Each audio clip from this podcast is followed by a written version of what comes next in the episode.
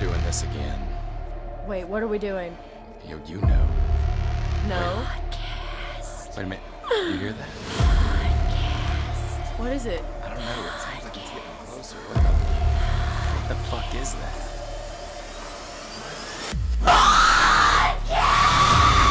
That's right. Rotn Mournings Podcast is coming back at you for season 11.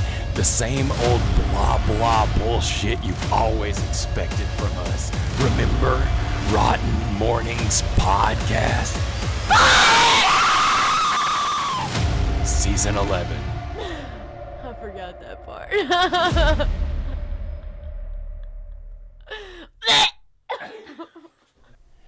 Hello, everyone, and welcome to Rotn Mournings. I'm Matt, I'm Grim. I'm Carrie. and we are so glad to have you with us this morning. it's been busy, even though we had a free weekend. Still busy. Where did the free weekend Yeah, go? what the fuck? We are now wasn't. we are now pretty much booked until next fucking year. So Yeah, that's true. So we're gonna start with the Recap. recap. Yeah. Woo! exactly. re recap. Okay. So, of course, we did a lot of posting, uh, posting our TikToks, um, doing a lot of editing. Matt's been doing a lot of editing. I did some editing on CapCut, released a lot of different videos, blah, blah, blah. And uh, who came to see us? Uh, Bertie Shaw came down and saw us at the Book Ash. mm-hmm. He also, uh, when he was down last, he helped me film our last Buckeye uh, video. Also, I wasn't there for that, but I did get to see. yes, funny stuff. Yes. Made some TikToks in McDonald's parking lot. Yep, with the weird BP lights that are fucking alien. Went down to, I think we talked about this last time, how we went down to Conjure. Was that in the last podcast? Yeah, that would have been the last podcast. Okay, we yeah. did. Okay, well. because that was on Sunday. did some editing of that and posting videos Yeah. and pictures and stuff. So yeah, we are, of course, as you know, we're in August still, and uh, a few days ago it was Clown Week. Yes, this is still Clown Week. It's still Clown Week. Clown Week. um, Chuckles the Clown posted an online charity auction post that we yes, um, we're actually uh, they're doing a lot of charity auction work where there are people like donating masks and donating all kinds of other things. And Rotten will be donating a date with Rotten that you can bid on that we will be going on with you uh, probably Saturday night after CreepyCon. and if you're Who going knows? on a date with Carrie and I, you're probably not in the best predicament with that. yeah, so that should be interesting. Yeah. Um, but we will be doing that auction at our booth at CreepyCon. That'll be at I believe it's six thirty or seven o'clock. Uh, and they will do it live. Uh, we'll have all kinds of cameras and stuff. But before that, we have Emily Bloom from Bloom's FX uh, doing body painting at our booth on Friday. yes. Also, that's fucking I'm badass. so excited to see her and Yeah. see her work in person like that. And like Yes. I like Love thi- her to death. This she is, is awesome. making my heart race. Like I'm so happy Yeah. right now. She is Love body painters. she is such a great artist. Yeah, she I love her work. So uh, yeah, uh, the Hangman's House of Horror is looking for new hirees for 2023. So give them a look. Uh, I believe that is where the Unrights work at, Yes, yes. and they are doing their hiring. So if you're anywhere near their area, look them up and go work for a fucking phenomenal family. Posted a video of Mr. Fuzzy Pants. What was he doing? Snorting hay? I don't know Yeah, what he was like he was chewing hay or something. I- I he don't was know. screaming hay at you. I beat the crap out of him after that video. Uh, another uh, ha- uh, haunt that we have uh, discovered, they've been here for a while. We haven't actually done any business with them, is uh, Nyctophobia. And uh, we've tried to reach out to them and see if they wanted a commercial. And hopefully we get to go check them out for haunt season this year because I have not been able to get out there. Uh, another haunt that reached out to us, uh, South Bay Nightmare. And uh, we're going to try to get out and do a commercial for them. Our schedule is super, super booked, but you know what? Fuck it. Who, who wants rest? Rest is when we're dead. and the three of us went out to Hellbilly Hollow. Did we got a whole bunch of different pictures at Hellbilly Hollow of uh, we did sort of a a slim video day where we got a couple of videos and got some stuff. Super I fun. must say, Carrie was looking very fucking hot that day. Oh baby, she was strutting her stuff.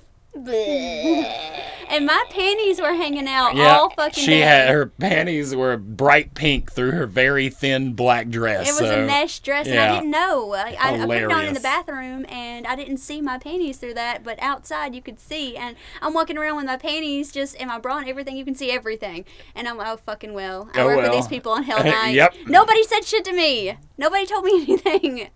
I didn't notice until the pictures. Yep. Ridiculous. Uh, Screamville. In only eight weeks, they will be opening up. Screamville is an amazing haunt. Uh, they're uh, the guy who runs it, uh, that does all the work for him, Doug, and of course, Mr. Biggs works out there. Uh, Biggs. so we we love you, Screamville. You guys go check out fucking Screamville this season up in uh, Tennessee. Tennessee. Love those cats. That is a fucking amazing haunt. Uh, Haunted Hollow of Valley, Alabama. Another haunt I don't know about, but it's been around. For, well, apparently they are new for 2023, or this is new props. I don't know. They've been around, for a while. We have not heard of them.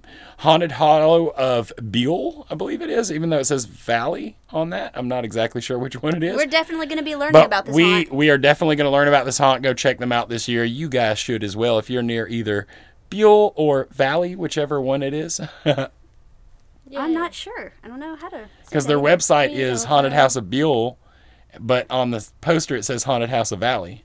Ah, I'm not sure. Yeah. So yeah. Um, Carrie and I got to see a beautiful moth one morning, like three days ago, Yeah. I think. And holy shit, it was absolutely Doesn't that look? Because when I saw it, it looks like the same moths that their wings look like snakes when they're perched on something, so snakes don't eat them. Yes. I, I, I believe so. Because it had the because has eyeball with the it looks like face. The head, Yeah, Like, the, like yeah. the poisonous one because it's like a V Yeah. look. Yeah. Um, so it actually wasn't a moth. It's a fairy. And it perched on my boob and told me secrets. Yeah, a furry little fairy. Yeah, it was. In disguise. in disguise. Yeah, and there you are. South Bay Nightmare had reached out to us asking about sharing their stuff out. So, of course, we fucking will because we love haunts. And uh, Scott got to go to South Bay Nightmare a couple uh, years ago, and it looked like it was a fucking hell of a time. It might have been last year. But uh, they are hiring right now for security, for builders, for concession workers, for parking lot helpers All of it. anybody. And they say text haunt to 251 554 0392 if you are interested in checking that out. That's all the way down in South Alabama, right there on the, the double panhandles. Hollering haunts. Yes, Hollerin' Hot's where our boys and girls, Smokey Blinky and Psycho Skittles, have gotten their jobs this year. And they have posted up their schedule. We shared it out on Rotten. They open on Friday the 22nd and will be open all the way till November the 4th. So, yeah, go check them out. And this is like the weirdest shit that's been happening. But every time we upload a YouTube video, we get a reel of it on Facebook. It's yeah, a there's a, it's like YouTube is is making these reels for us is very very strange. They keep popping up and they're like well edited and it makes us look like assholes, but I guess we kind of make ourselves look like assholes. No, no, it's definitely like Facebook or YouTube. Oh, okay. Okay. Yeah. But yeah, they just keep they, these hilarious reels from cut out versions of uh, the Estom, the Sweet Dreams of Morning, that we do every day on YouTube. Mm-hmm. Go check us out on YouTube at Rotten Reviews. Uh, somehow a reel gets made and put up on our Facebook. it's so the fucking weirdest crazy shit. I can't figure it out. Our fucking hackers are geniuses. you think it is hackers? I don't know. I think it's just know. YouTube. It's and a reminder for Hell Night. That's right. A reminder again Hell Night is the 15th and the 16th of September. Come out, have fun. It is an amazing time. We have so many fucking people that are going to be out there. You guys are going to fucking shit yourself with glee. And it is going to be dirty. So remember 18 plus with an ID, a valid ID, not an expired ID. If you do not have an ID, one will not be provided for you and you will not be allowed in the haunt. So ID it, but come out. It is going to be wild. And I just learned today that Tim is going to be selling re like infinite tickets. So if you come out and you buy a regular ticket that'll put you through the house, cool. But if you come out and buy an infinite ticket, you can hang out in the haunt all night long and go through the haunt as many fucking times as you feel like. We don't care. We're gonna get to see Azazel, aren't we? We get to see Azazel next weekend. I am so excited. Yep. So excited. And of course, like uh, coming up next weekend on Saturday, we've got the City of Chaos acting classes and filming, where Joseph Bodkin will be uh, doing the acting teaching. Yes. After which, we'll be at Hellbilly Hollow doing their acting and dress rehearsal and filming. Fuck yes. And after that, on Sunday, we'll be at the Haunted Chicken House doing the exact so same So much, shit. my head's gonna Yeah. explode. So we're filming Friday, Saturday, and Oh, Sunday next weekend, guys. If you want to help us film, just get in touch with us. Tell us what's up because we're filming on Friday with Azazel. We don't know what the hell we're filming, but it should be interesting, and we could probably use some help. And two days ago, we posted a video. Well, Matt posted a video of Carrie and I being the brats that we are. Yes. And not doing what you say. There's a shocker. it was fun. We were bicycling in the air. yep, you were. and even in reverse. Yeah. and I've been posting up what are they doing pictures of you guys for the past few days on my personal That's profile. actually fun to watch, but while it's happening, it's like, what the fuck, Matt? Kill you in your sleep. I keep getting in trouble for that too. Carrie was very mad at me today for that. and then, uh, CreepyCon. CreepyCon posted up about our class that we are doing from 4 to 5 o'clock on Saturday, August the 26th. Come out is a Q&A and a little bit of a workshop where we will talk to you about the cool uses of social media and how to separate your professional from your personal. Because all of us need to learn how to do that. Oh, on a side note, Carrie's belly can meow. That was my belly. Okay, I, I've heard her do it even better. Yeah. Asshole.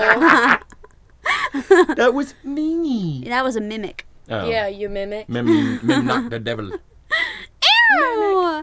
Oh, uh, Warehouse 31. Oh, can you tell us more about Yeah, that? guys. Uh, now, Warehouse 31 is uh, has a few more actor work dates. They have the 12th and 26th of uh, August and the 9th of September, where they will be doing actor workshops and hiring. So y'all get out there and get you a job at a phenomenal haunted house.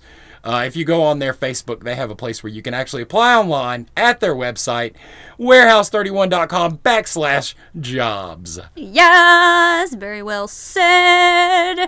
Oh, uh, Andrew Upshaw uploaded a video. Yeah, that's right. Uh, Grim pestered the shit out of Tutu I did until not. he did an uploaded a, a video of him working on these fucking kick-ass shoes that he makes, and it was phenomenal. So yeah, bug Tutu Great more. Good work. job, Tutu. I hate we have to bug you to get this uh, la- level of calibration out. He's doing great work. He needs to film you it need and to post film it. it, and yeah. post it. People need to know. And we already talked about the haunt therapy Yes, auction. indeed. Again, So- haunt auction at CreepyCon Friday night, seven thirty or six thirty, one or the other. Be there. and then Or Conjure. be circle. And of course, again, we cannot forget to remind you about ConjureFest. ConjureFest is now higher is now uh, taking vendor applications. If you want to be a vendor at Magic City Conjure, go to Magic City Conjure on Facebook and uh, fill out an application and see if you can become a vendor. We will be there vendoring. Um, and uh, yeah, it should be a fun time. That is the 26th. That's our lead in to September Halloween. 23rd. Excuse me, September 23rd, which will be our lead into Halloween. Yes. So, um, you guys, if you need to know these dates and you keep forgetting, just message us uh, or anything like that. If you want something to do on the weekends or you want something like, there's always something to be had. All Yes. kinds of fun to be had. So, message us and we can remind you of what's going on when you're free. Indeed. Yes. And today, what did we do today? We went out to a, a Mexican restaurant for uh, a TJ Miller's birthday with our pops, uh, Tim Miller. Oh, now you want in on this? It's a kitty kitty. Okay, hold on. Yes. BB's Happy got something to birthday, say. TJ. Never mind. She, ran left. away. She left. But happy birthday to TJ Miller. Happy and thank you to Tim for the food and the slushies. So yummy.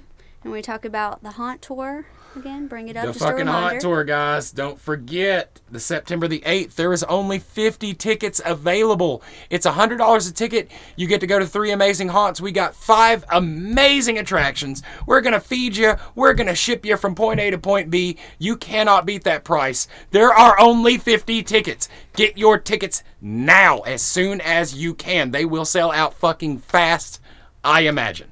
Yes, and that's all for the recap. And I want you guys to know I made a little nest and I'm about to lay an egg.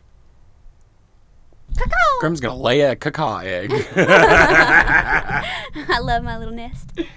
So yeah, uh, I hope you enjoy this episode of Rotn Mournings. Rotten Uh, mornings. coming up next is some astrology from Carew, and then we will move on. like caribou. yeah, she's a caribou. a little caribou. Caribou. The cutest caribou. But yeah. Stay tuned for cute Carrie Caribou. Yay! Stay rotten, guys. Stay rotten.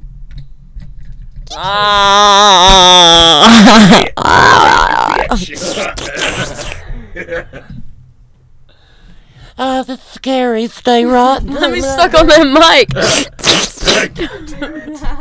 Stay rotten, guys. See you in a second. Have you ever wished to hear your horoscope and the Rotn Mournings podcast at the same time? Now you can. Welcome to Carrie's Astro Bites. Ah!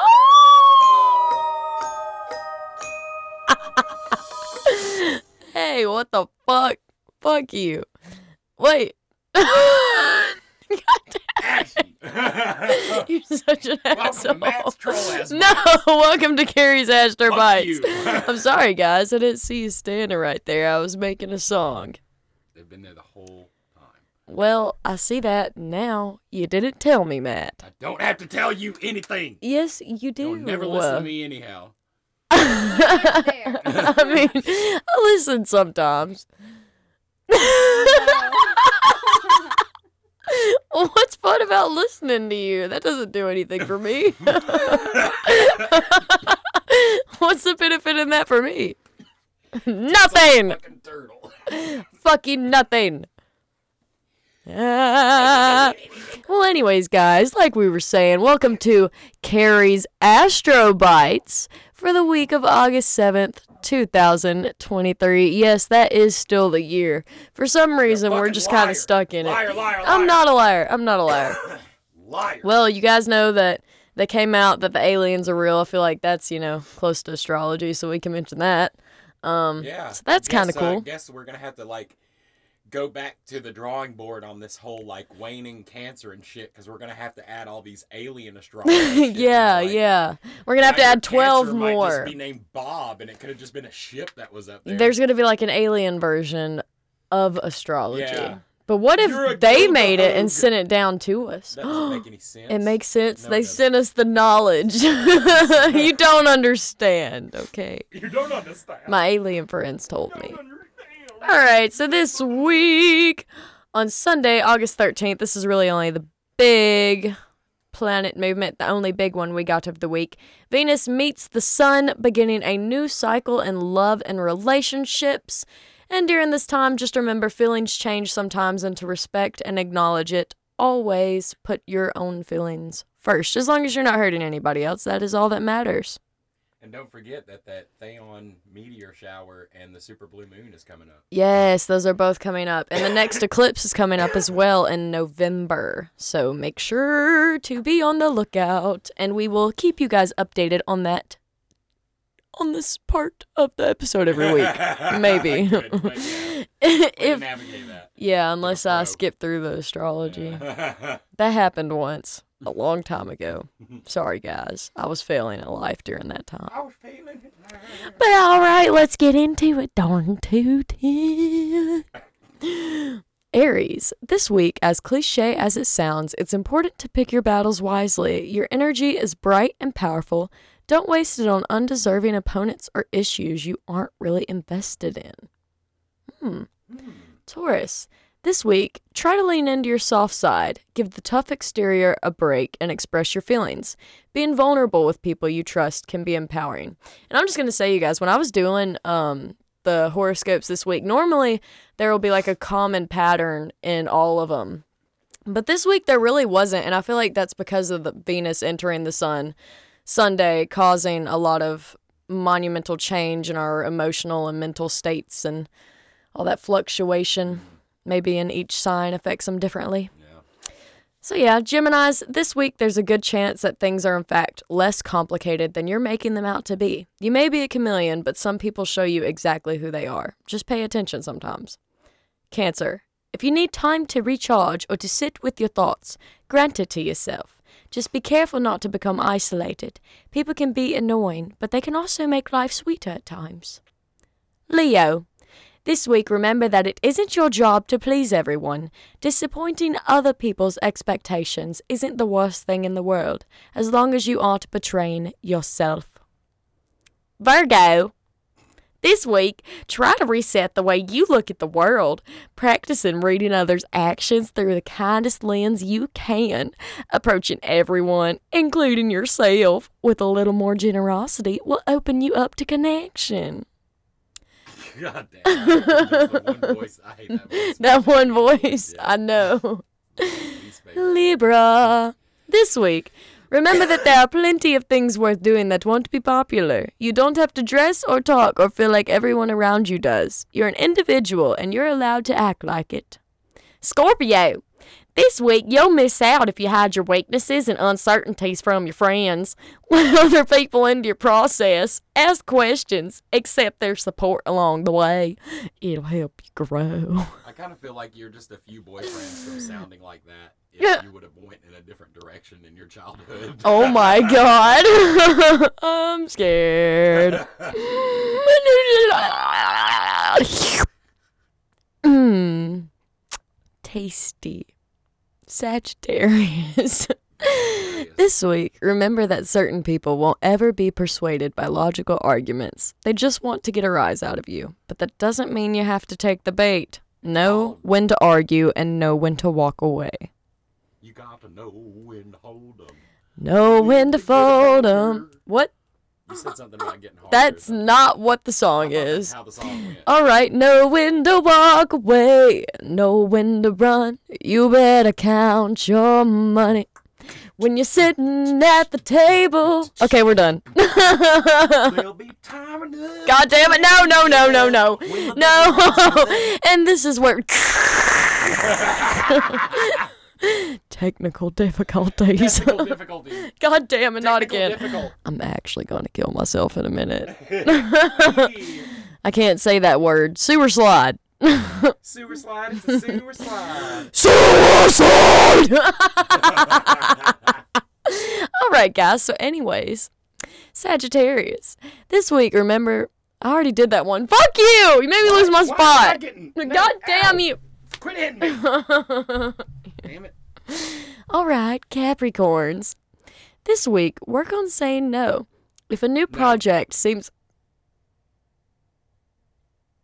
ow, ow. Ow. Ow. Okay. I said God damn no. it. All right, guys, where was I? You were on Sagittarius. Um, back to your regu- re- Back to uh, back to your regularly scheduled program. Sagittarius. No, we're on Capricorns. This week, work on saying no. If I don't fucking say it. Oh, difficult all the way around.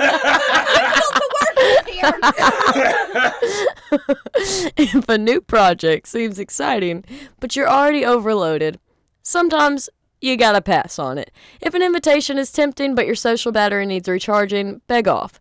When everything about an offer looks great, but in your heart or your gut you simply do not want to take it on, say no. You don't need any other reason. You don't have to explain yourself. Holy fuck, that should have been hours. We're screwed.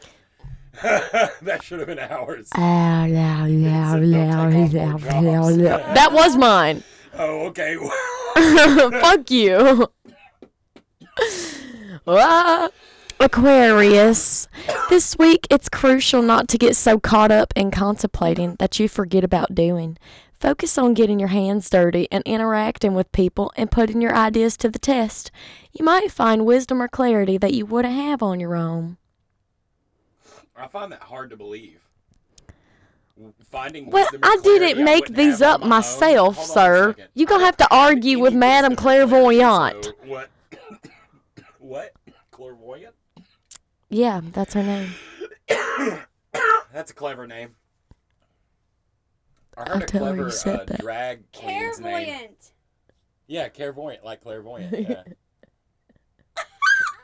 I, I heard I heard a clever drag queen's name who recently got her country music Christian song to the top Yeah. of the Christian billboards on Spotify because somebody was kind of going to war with them, Mhm. and uh, her name is um, um, Flamy Grant Blamey Grant. because Amy Grant is like a famous Christian That music is fucking genius. Yeah. hilarious.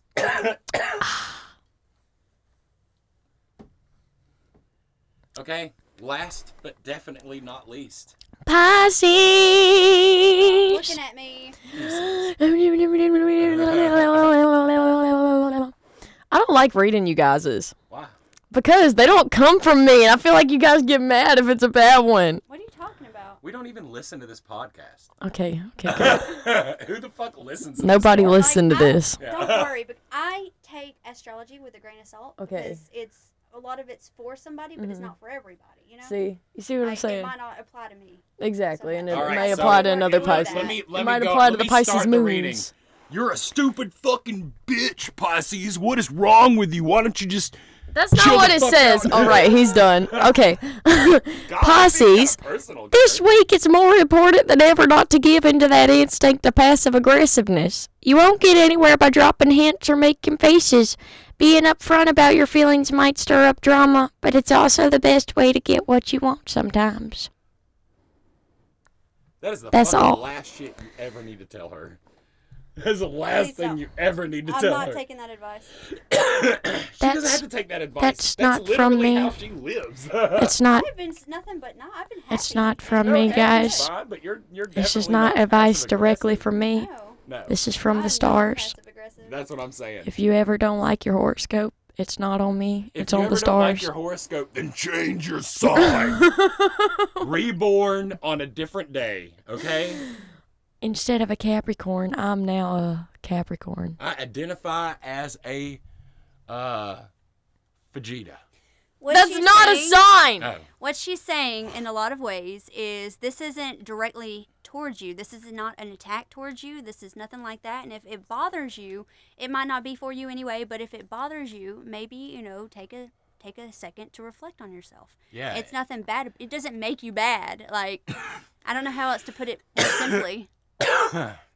We all as humans have our things that we work on every day. Everybody and that has is okay. faults. Yeah. Because at the end of the day, we're all in this shit show called life together. So we can all make it a little easier on each other instead of harder. Yes. I've always looked Well at said. horoscopes sort of the same way I look at fortune cookies is Mm-hmm. that it's not necessarily a science, it's not necessarily a factual thing, Mm-hmm.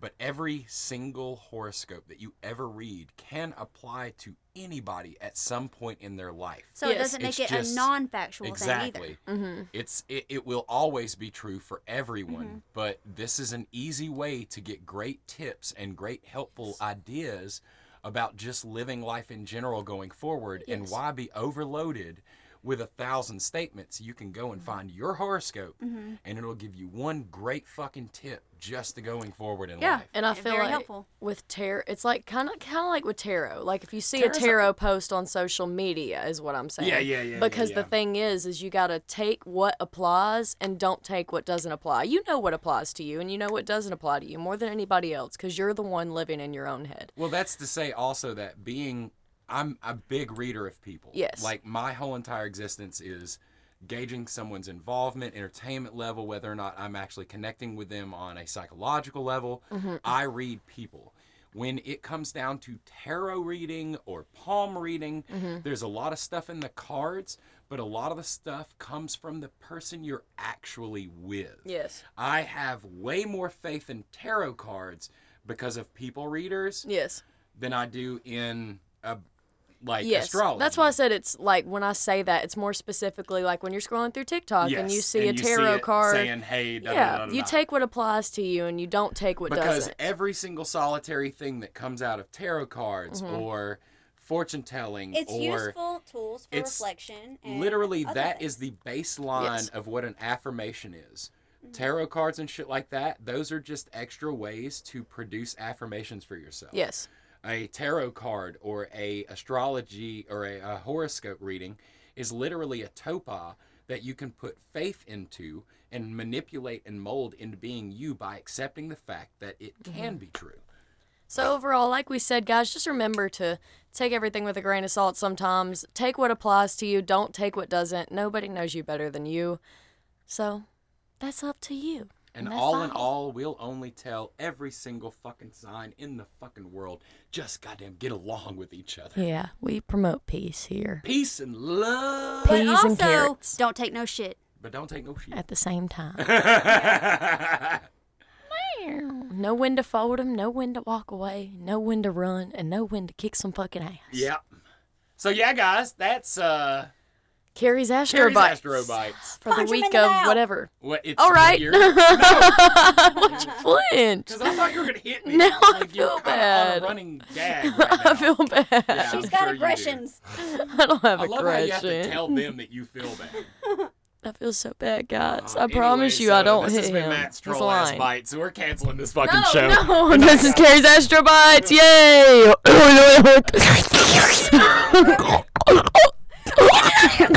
Oh, dude, what's that thing you're gonna do when I stick my foot up your ass? Okay. And now it's another movie review brought to you by Rotten Reviews. Reviews, reviews. And then Movies. movies. yeah, what they said. Let's talk some shit. It's time for another movie review. Oh I'm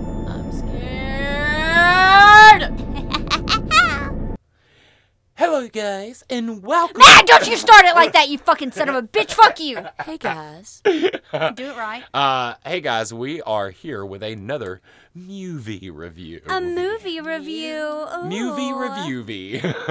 Oh my god. I don't want any ravioli. Ravioli, give me the formioli, Mr. God Krabs. SpongeBob shit. Oh. If you The can see part the about that is you didn't fucking know where dead in her it. eyes that begins to form as she's going through these SpongeBob quotes. me oi, me oi, me oi, me oi, me oi. Yep, that's it. Uh, yeah. That's it. Uh, so yeah, for our movie review, we watched an old gem called Scott Pilgrim versus the World. This is an Edgar Wright sh- No, he's film. not an actual pilgrim. He's not a pilgrim, and he doesn't actually verse the world at all. And I gotta say, I am totally in lesbians with it. I am in lesbians with this movie also. Yeah. Same. Uh, this movie is so well put together.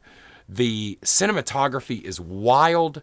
Um, the way they filmed it, like a video game where they had people that had no idea how to fight, but they spiced it up like the same way you would edit a video game and made it look like these people had knew how to fight. like So, comic style. Yeah, Yeah. from what I heard, um, it was actually a great comic to movie translation, and it made me want to watch. I mean, not watch, Read, read the yeah. comics.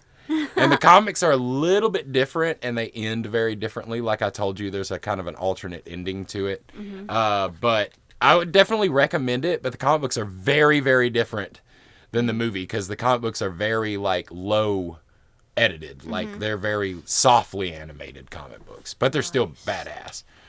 They have some of the comic reels that show in the movie when she's explaining the backstory of some of her evil exes. Um, now, if you've uh, heard the name Edgar Wright, it is because he did, of course, the uh, Cornetto trilogy, which is uh, Shaun of the Dead, Hot Fuzz, and uh, World's End. Uh, this movie he did not do with Edgar Wright or Simon Pegg. And you may also know him from doing Justice League uh, edits and releasing uh, or doing the pre ones as well as doing some Marvel movies uh, that he was going to originally direct Ant Man. Didn't work out for him. I'm sure that would have been an interesting thing. But Edgar Wright, badass director, this fucking movie will blow your mind. If you want to see a great way to transition your movie scenes and you're just trying to think of something creative, watch this movie. This movie is chock full of clip transitions that will like you'll you'll be like, "What the fuck? What the fuck?" So good. Why are you looking at me? Well, you're supposed to talk.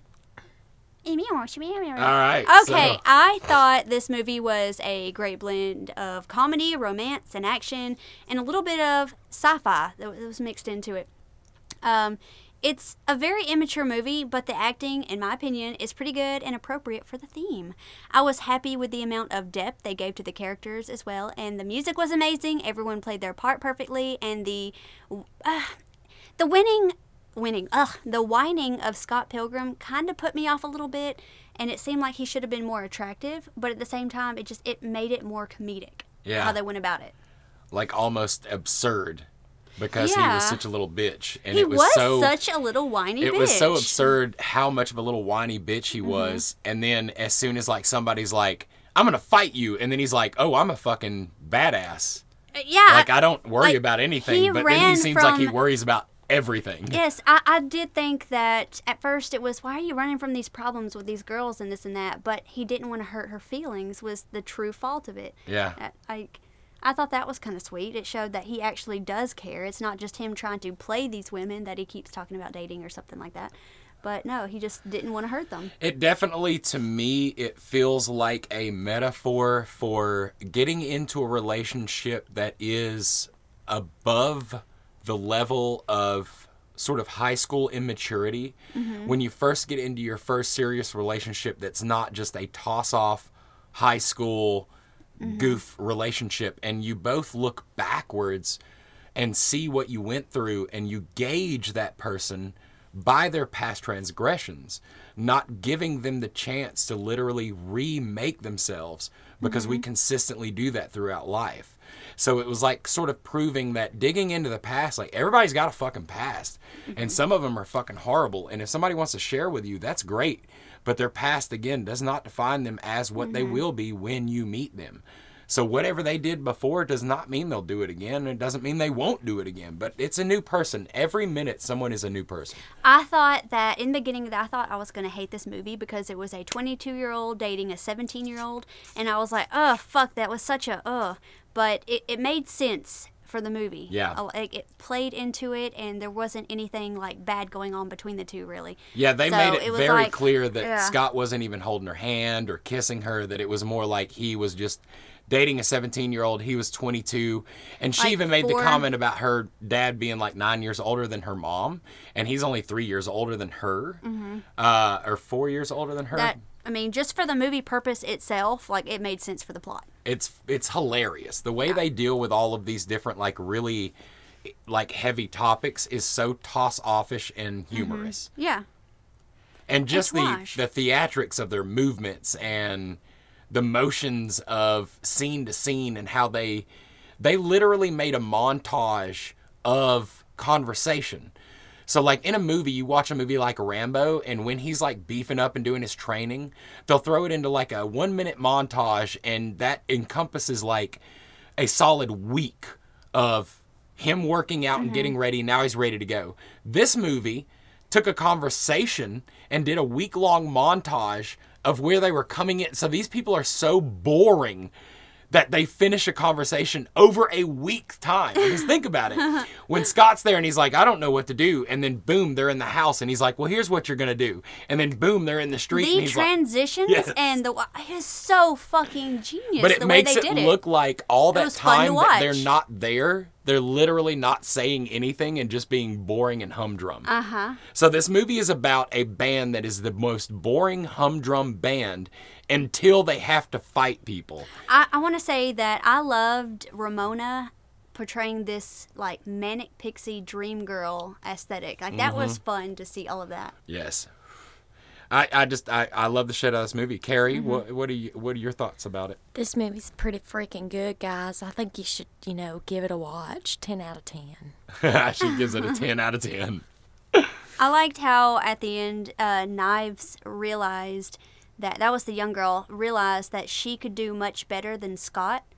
Um, And so she's like, okay, encouraged him to be with Ramona. And then it was like such a grow up moment for her Yeah. because she was obsessed with him there for a while. And I was like, oh, I don't want this to just be her. But no, she grew as and a character. And that's like another really big thing about the juxtaposition between their characters is you see knives is at the point that ramona was at when she Mm-hmm. met gideon because ramona talks about how she was obsessed with gideon and they show how knives through the tr- the progression of this was able to get out of that phase whereas ramona was still rolling in that phase Yes, uh, Knives. Not only was she getting over being obsessed and all of that, she went through all of these transitions, which was fun too to see all of her uh, glow up happen. Yeah. But uh, even though that was still happening, she still wanted what was best for Scott, even though Scott didn't give her the time of day that she deserved.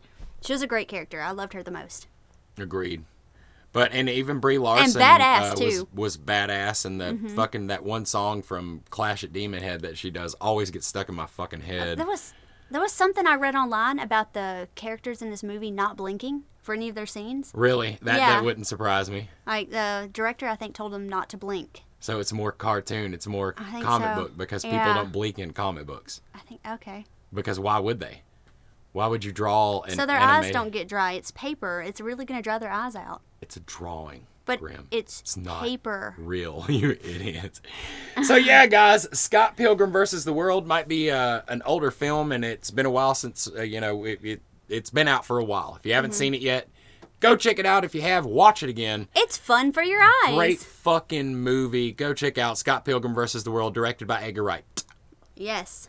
And the music in this is fun. Yes. That's it. All right. Okay, guys, get the hell out of my Go life. Go fuck yourself. Go fuck yourself. Hey, listeners, want to choke me? God damn it, Grim. That's not the lines we talked about. Ah, hey, listeners, want to actually learn something here? Well, get a load of Grimm's poetry shorts. Welcome back. Uh, oh, shit. What? Oh, I. yeah, I did the wrong thing. Okay, and it's fixed. Again, welcome back to Grimm's Poetry Shorts. This week we shine a spotlight on Stephen Crane. This poem speaks to me dearly. This is In the Desert by Stephen Crane. I saw a creature, naked, bestial, who squatting upon the ground held his heart in his hands and ate of it. I said, Is it good, friend? It is bitter. Bitter, he answered, but I like it because it is bitter and because it is my heart. I love it. It was short and bitter.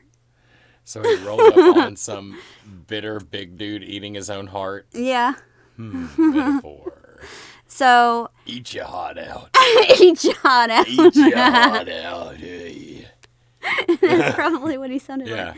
like. oh, it's bitter. I like it, but it's it's bitter. So, what'd you say? chum. It's bitter chum. All right, shut the fuck up. The emptiness of the desert represents the figure's solitude and loneliness. All he has is his own emotions, his heart, and it is eating away. He is eating away the heart because he has nothing else. I was gonna say, like in the desert, pee is better than eating your own heart because pee But you still gotta have some kind of other sustenance. Yeah, but if you eat your heart, you kind of defeat the purpose Well- of eating to stay alive.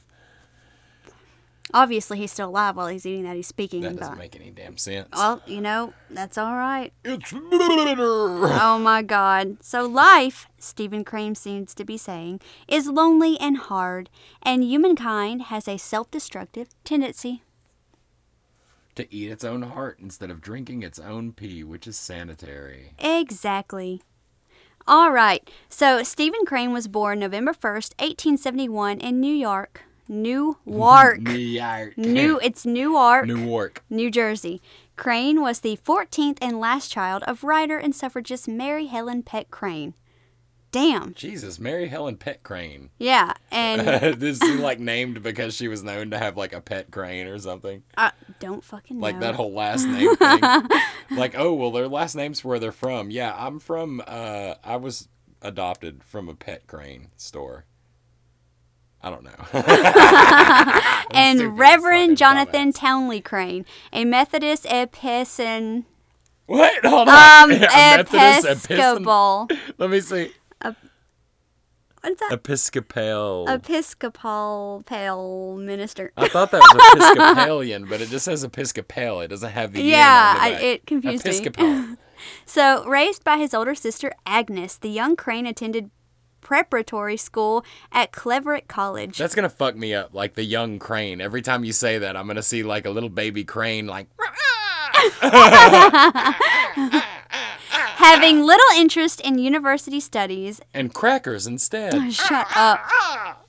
He was active in a fraternity, but he left Sacros Sierra Syracuse University in 1891 to work as a reporter and writer.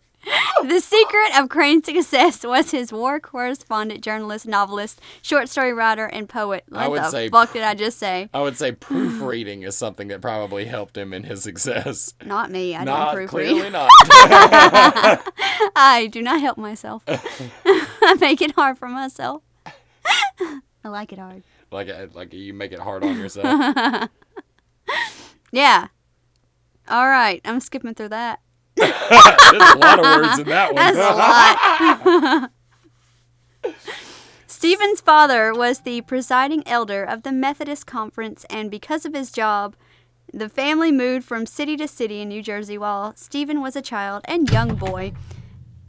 he was also fascinated with military history and attended Claverack College, a military school. He was briefly he also briefly attended both Lafayette College and you know what? That doesn't. I don't even like that word. I'm not saying it. Okay. he liked playing baseball. Two of his brothers were journalists. Crane's work reflected many major artistic concerns at the end of the 19th century, especially naturalism, impressionism, and symbolism. His work insisted that we live in a universe of vast and indifferent natural forces, not a world of divine providence or a certain moral order. Mortal. Yeah. He won international acclaim in 1895 for his Civil War novel, The Red Battle Rouge of Courage. Oh, that was a hard. Of courage. A Civil War tale. And he wrote without having any battle experience. He did not fight in the Civil War, even though he wrote about it. He sat in the park and got all of his information from veterans that were there. Yep. That's that's what he wrote about. I didn't fight in. So I again- talked to Cokes. Yeah, so I again, kind of sat on my car and watched the battle in front of me.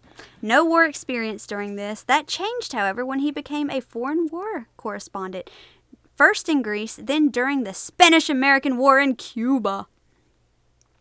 January 1st, 1893, he wrote Maggie's, it's just called Maggie's Release, I believe, calling the book the most truthful and unhackneyed, unhackneyed, whatever that fucking word is that we now, don't Let use. me see this one now. I don't think Unhacking. Unhackenide. unhackneyed. Study of slums I have ever read. okay. In 1893, the first book of Maggie, uh, A Girl in the Streets. What the fuck? I guess it was actually in the okay. Sheets. So it was a release and a re-release. Okay, while Crane was likely had what the fuck? God, this is great. Oh, the first one was a draft that he published. Okay, got it.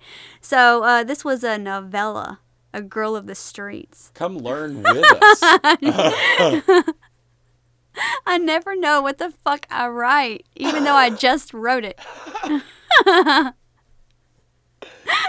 the fuck am I doing? So, this book was initially rejected by several publishers who feared that Crane's description of slum life would shock readers. Crane ended up publishing the work himself, and it was under the pseudonym Johnston Smith. Yep. In 1897, Crane set sail for Cuba. I wrote that twice. I don't know why. However, Say it again. Maybe it's important. It's gonna Crane be on the set sail for Cuba. Cuba. Yay! However, after the ship on which he was traveling, the SS Commodore, sank. Crane spent a day and a half adrift with three other men. His account of the ordeal resulted in one of the world's great short stories, The Hand Open. Boat. Same thing. Hand I'm sure jobs that's what for they did. everyone. And I apparently wrote this again. He set sail for Cuba. And I also wrote three times. In 1898, Crane went to Greece. Okay. Yay! That is also clearly important. Remember that. taking with him Cora Taylor, a former brothel proprietor. There's a lot of tongue tying in your writing. Brothel proprietor. In 1900, he died at age 28, so he lived a very short life. Yeah, damn. And uh, so Crane, okay, so going back, of course, I just wanted to add that, I guess. Yes. In uh, 1899, Crane, along with Cora Taylor, checked into a health spa at the edge of Black Forest, Germany. One month later is when he died of You keep tuberculosis. saying Cora Taylor, and I keep yelling Corey Taylor, the lead singer of Slipknot. Um, Him and Corey Taylor were hanging out. she actually went by at least 15 different names. So it was like, oh man, it was so fucking. She married so many different times and also had to go under different aliases because of different scandals that she was a part of and um, just bad reputation because I'm wondering if like her She was a last names range from like pet cat, pet lizard, pet. it was so many different things. Like pet- there was like five of them was like Madame something. Madame bullshit. I don't know. My damn butthole hurts. I'll mention My this more biscuits! later, but uh, she took on his last name, even though, like, so it was Cora Crane in most of this, but even though she was married to somebody else at the time that would not grant her a divorce. yeah. So, Cora Crane was an American businesswoman, nightclub, and bordello owner, writer, and journalist. She, al- she is also best known for being the common law wife of writer Stephen Crane. So, blah, blah, blah. You get that. Yeah, And, I got uh, it. I didn't. 1896 and his death. Whatever. I fucking just. I don't know what the fuck I just did. yeah, she took his name even though they never married. She was still uh, legally married to Captain Donald William Stewart, who owned a brothel. Is no, no, she owned the brothel. He didn't. Why did I write that? Great, dude. Great. So, guys, if you could just sift through all this and pick out the stuff that you like, and you just make that. Their All right, so uh, she was mostly known as Grand Madame of Jacksonville. Yep, That's fucking great. Yep. That's- I wrote it again. luck. I wrote it again that she was still married to somebody else, and I just fucking wrote it out. How many times did I just write everything? God fucking damn it! You're in there's like, hey, guy, am I writing all this shit? And you were just like literally copying all work and no play makes Grim a dull boy over and over again. Why did I just write this 87 times? Um, I, I probably, you know what? If I repeat myself, I'm just, it's okay. You didn't hear it. All right, her husband. What? Where am I? All right, I'm just gonna fucking read it, okay? Her and Stephen Crane encountered financial trouble associated with her properties and endured a murder trial. Her husband, Hammond McNeil, shot and killed another man who he presumed to be Cora's lover. It is important to note that Cora was also marrying different rich men and having affairs constantly. After Crane's death, she returned to Jacksonville and financed and constructed another brothel, and within five years owned several other resorts. Cora was the queen of the good time girls and greased the legal machinery to stay in business. I don't fucking know what that means. But anyway, she married yet again to the nephew of Whistler's mother. Whistler's mother. the most drunken way you could say that. That She Whistler and that woman in the painting. I don't know what I did. That Whistler and that woman in the painting. So I think it Whistler's was. mother. The, Yeah. pit, the the famous painting of Whistler's I don't know anything about it. Anyway, it's like an old lady in a rocking chair, I think. Okay. Hardly monogamous, Cora took another lover and a new husband. Blah, blah. Yeah, shut up. Less than thrilled, he shot that lover as well. Yo, gonna get shot. He was acquitted. coming for that He was pussy. he was acquitted and called it quits on the marriage. Cora returned to using the name Cora Crane, even though you know the other guy was dead. That I'm actually supposed to be talking about instead. What do you mean? I'm a crane. You're not a crane. I identify as a crane. I'm gonna pick this rock up and set it over here. Cora later died in 1910 at the age of 45, having suffered a stroke after helping someone push a stalled car. That's funny. Blech. What, what? And that's the Crane story about his No. wife. All It back to Crane. his back to Crane. While writing the first novel, Maggie, A Girl of the Streets, he lived in the slums and gained first-hand knowledge of poverty and life in the streets. Once he even dressed as a tramp and spent the night in a flop house. A flop house. That's where they make flip flops, right? What? Flip flops. The shoes? Oh, Yeah. I don't think so. Oh. This produced the short story Experiment in Misery and inspired many other writers to look for story ideas in the Lower East Side, the Bowery. The Bowery, yeah. Yeah. The area had once housed a thriving district of shops and mansions, but had been placed by post. Replaced by post. Civil War saloons, dance halls, and brothels. I put that sentence in the wrong area. and I put continue. Continue. Oh, You literally write on your phone like you write in a notebook, but you don't have places to like fill in the blanks and point your arrows to. Yeah. buttholes for dancing. Yes. Dance hall. In 1893, Crane began writing his most famous novel, The Red Badge of Courage. I Oh, yeah, I've heard that Okay. Disgusted by the emotionless magazine stories published about the Civil War, Crane sought to write a psychological portrayal of fear. Fear. The novel, a romanticized depiction of the American Civil War from the point. This is fucking makes no sense. All right, skipping through that. The red badge of uh, Yeah, so- of whatever sounds like herpes. Okay. Suffering from repeated. What? It's something repetitive. That's, Bad that's health. I don't know. I don't know what I said. Oh, Just- repetitive. I just started writing stuff at this point. Okay. During his time of working in the slums as the war correspondent, he had contracted malaria and yellow fever. These diseases weakened him, but it was tuberculosis that posed the real threat. He and Taylor checked into a German health spa, but one month later, Crane passed away. He went bleh. Interesting. So, his mother, a strongly religious person who served as a spokeswoman for the Women's Women's Christian Temperance Union, likely in jest, Crane called his family an old ambling nag, saddlebag, exhorted kind. Despite his great uncle's elevated stature in the church bi- as a church bishop, okay. his father died when Crane was eight, leaving the boy's upbringing largely to his mother and his sister, Agnes, 15 years his senior, who encouraged his writing. He was a sickly boy, but that did not dampen his quirkily rebellious nature. Once, on the way to a temperance lecture of all things, the six year old boy pulled out a cigarette and proceeded to smoke it, just to amaze his friends. Amaze his friends. Yeah. That's amazing. The next day, he went to a fair and had a beer. In his early teens, Crane Amazing. angrily quit Pennington Seminary after a teacher called him a liar in a dispute over a hazing incident. An amazing hazing incident. Oh so, as I was saying, his Maggie novel, which tells of the descent of an innocent abused girl into prostitution. What the fuck did I just say? And her eventual suicide. Publishers who rejected Maggie did so because they feared its description of slum life would shock and offend readers. In 1890, Wait, didn't you just say that earlier? Shut up. Shut up, Matt. Shut up, Matt. Yeah, okay. Meanwhile, Crane had become involved in a string of relationships with women raised eyebrow. Okay? Because two of them were already no, his taken. relationship with women raised eyebrows. yeah. Helen Trent, a singer, was engaged to be married and he took up with her. Boogie boogie. Yeah.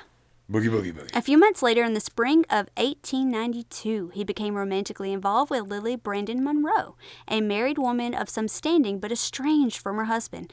He asked her to elope with him, but could not overcome her family's objections to his lack of money and prospects. Huh. He was also seen as a frail and unhealthy individual who smoked excess. eh, So he smoked a lot, and despite his chronic hacking cough. So this was guy like this was fucking Catcher in the Rye, dude. I don't know what He's the like fuck some you're talking little about. emo kid that's like, "Ugh. Ugh, slum life, yeah. If he's emo, that's not how he's saying it. He's saying it like, Slum life. Yeah. yeah. You don't understand me, slum wife. Get out of my way. yeah.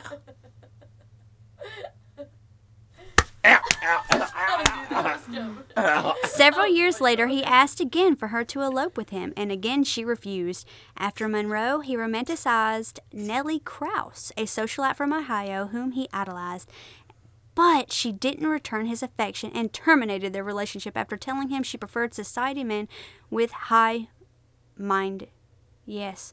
At the point in Crane's life, it is fair to say he was most assuredly not lucky in love. I love how your sentences just kind of go away. I just kind of lead off No. the edge of a cliff. I cut that sentence and just moved on. Like I don't like. I don't want to finish this. it's just I, I set myself up for disaster. she sabotaged her own writing. It's okay. It's fun. Just fill in the blanks, guys. We have a whole entire class to teach soon. I'll be doing the same thing. Uh, no. Oh, th- th- th- th- I don't know. Fucking do something. Just go with it. Go dance over there and shut the fuck up. Yes. Unfortunately for Crane, while reveling in his fame, he managed to shoot himself in the foot with a scandal involving a prostitute named Dora Clark. I He think had- that's metaphorically shoot himself in the foot. I think he really shot himself in the foot. I, I don't think that's. I think mean. so. He's probably missing some toes. He had been hired by Willem, Will, William. I wrote it five times in five different ways. I don't know why I couldn't spell it. William, William, William, William. I, I guess I thought, fuck it, I don't feel like deleting it. Keep going. Hilarious. Okay, so William Randolph Hearst New York Journal to cover up the Tenderloin area. Oh, cover the Tenderloin area. I think that's what I meant Literally, to say. the sentence you just read makes no fucking sense. Not like a lot of them have. Area in New York known for its sex trade, police corruption, and drugs. One night in September, whatever year it was, he met up with two chorus girls, street argo or four prostitutes. I feel like I'm having a goddamn stroke. Are you leaving words and there was only two chairs in the room, but there was a hashish parlor, hashish parlor, Hashish. hashish. And Dora Clark was sitting on one of the tables and God joined them as they left. What is happening right now? A plain clothes. God damn it. Yeah, and a policeman that wasn't dressed as a policeman tried to arrest Clark for solicitation near the tables, I'm so fucking amazed we've gotten here. as well as one of the chorus girls, what the fuck are you talking about? whom Crane tried to save by claiming to be her husband. He also told the officer that Clark had been respectable. Doodle Bob wrote Grimm's notes for. Yeah, no shit. While in their company, he had done nothing wrong. but the policeman still took her to the station house. And that's the story of the Berenstein Bears. No, there's more. There's part two. Oh, fuck. She was released the next morning by the magistrate after Crane identified himself and the tables. what tables? Why are the tables in here? What the fuck is that? he told them, he told them, I'm the red badge author, and then vouched for her. And then, in an ensuing newspaper piece, he justified his actions on moral and principled grounds without referencing the tables again. What the fuck is the tables? In the hashish parlor of his awareness, the Clark was a prostitute. What the fuck are you saying? I'm trying. Damn it. This is the whole story. Are you not gibberish. invested? I'm fucking invested I'm here. deeply invested in finding the words that you have left out on so many occasions. Uh, like just like nouns, verbs, adjectives, like even full ending of sentences. Two weeks later, Dora Clark filed charges, and the police's face dropped. the officer for wrongful arrest. And in turn, he tracked her down two days later and beat her. Crane agreed to serve as a witness for Clark. In May, he had written an article on opium smoking in the Tenderloin. What the fuck? In an action seemingly intended to intimidate him, police obtained a warrant to search his apartment to look for the tables. God damn it, we're back on the fucking tables. I still don't know what the tables are. Instead, he found a bunch of opium and pipes. and other paraphernalia, which he claimed to be souvenirs. They couldn't find the fucking tables because they could find little tiny pipes. What kind of a fucking table is it? Is the word table or did you just like? It is. This Are you is sure you didn't story. just mad lib the fuck out of this? No, I swear. And like have like adverb here, add noun here. I swear. Okay. So Am I dying? the cop kept these souvenirs. His story during his testimony before the commission board, however, was feeble and uncompelling. Hmm. Amy Leslie and Sadie Traffigan, sisters with assumed names, were both prostitutes. They lived in an apartment in the midst of the brothels and opium parlors, where the janitor testified that Crane had once lived with Amy in her apartment for six weeks. If you say anything about a goddamn Matt, table, I'm gonna Matt, lose my Matt, fucking shit. Matt. and during the summer, the suit against the police was dismissed. Good. They couldn't find the tables. I fucking hate. I don't. I hate everything about this. In the end, Crane's reputation was badly tarnished in his career as an investigative reporter, and all of that ended. Theodore Roosevelt at the time was a police commissioner for the New York City, and the two had been friendly terms prior to the Dora Clark. He was an admirer of Crane's writing, but he became angered by Crane's testimony on behalf of Clark, as well as an earlier newspaper article on the New York police. Roosevelt severed their relationship thereafter and had nothing to do with Crane. Still aggravated, during an interview years later, he was elected president. He thundered Crane was a man of bad character, simply consorting with loose women on tables. You're a he's- fucking liar. No, no, and he's dead. The end. I hate this. Why? I don't know what the fuck just happened. I don't understand the table thing. I am It was a whole court case. It was a scandal. about. A It blew up. It was in like all the newspapers. And they couldn't find the tables. no, they But he had to tell them that they were his tables. Mm-hmm. What the fuck to does that? prove his innocence. Because of tables. Yes. There's nothing there. There's just tables. You just keep saying tables. The tables are there. the tables are there. He the court lied. case about tables. Yes. What the fuck? They only found opium, I, I'm out. I give up. And he's dead. The end. The end, guys. I hope you enjoyed this episode of Rotn Mournings. Uh, Yeah. I know we did. I feel It like was a great story. That's why you know it's last but not least. indeed we're gonna go out on a high note. Mm-hmm. Opium, Opium. So hide your tables especially if they're red. they're yeah, they're gonna get them. Yep. Little, little crane. Yep. I liked it better when it was a bird story. Okay, anyways. Guys, that's all we got uh, for this morning. Uh, thank you. Thank you for joining us, and we hope you have a great rest of the morning. Uh, stay rotten, guys. Stay rotten. You can say it too, I Carrie. think they were red tables. Stay rotten!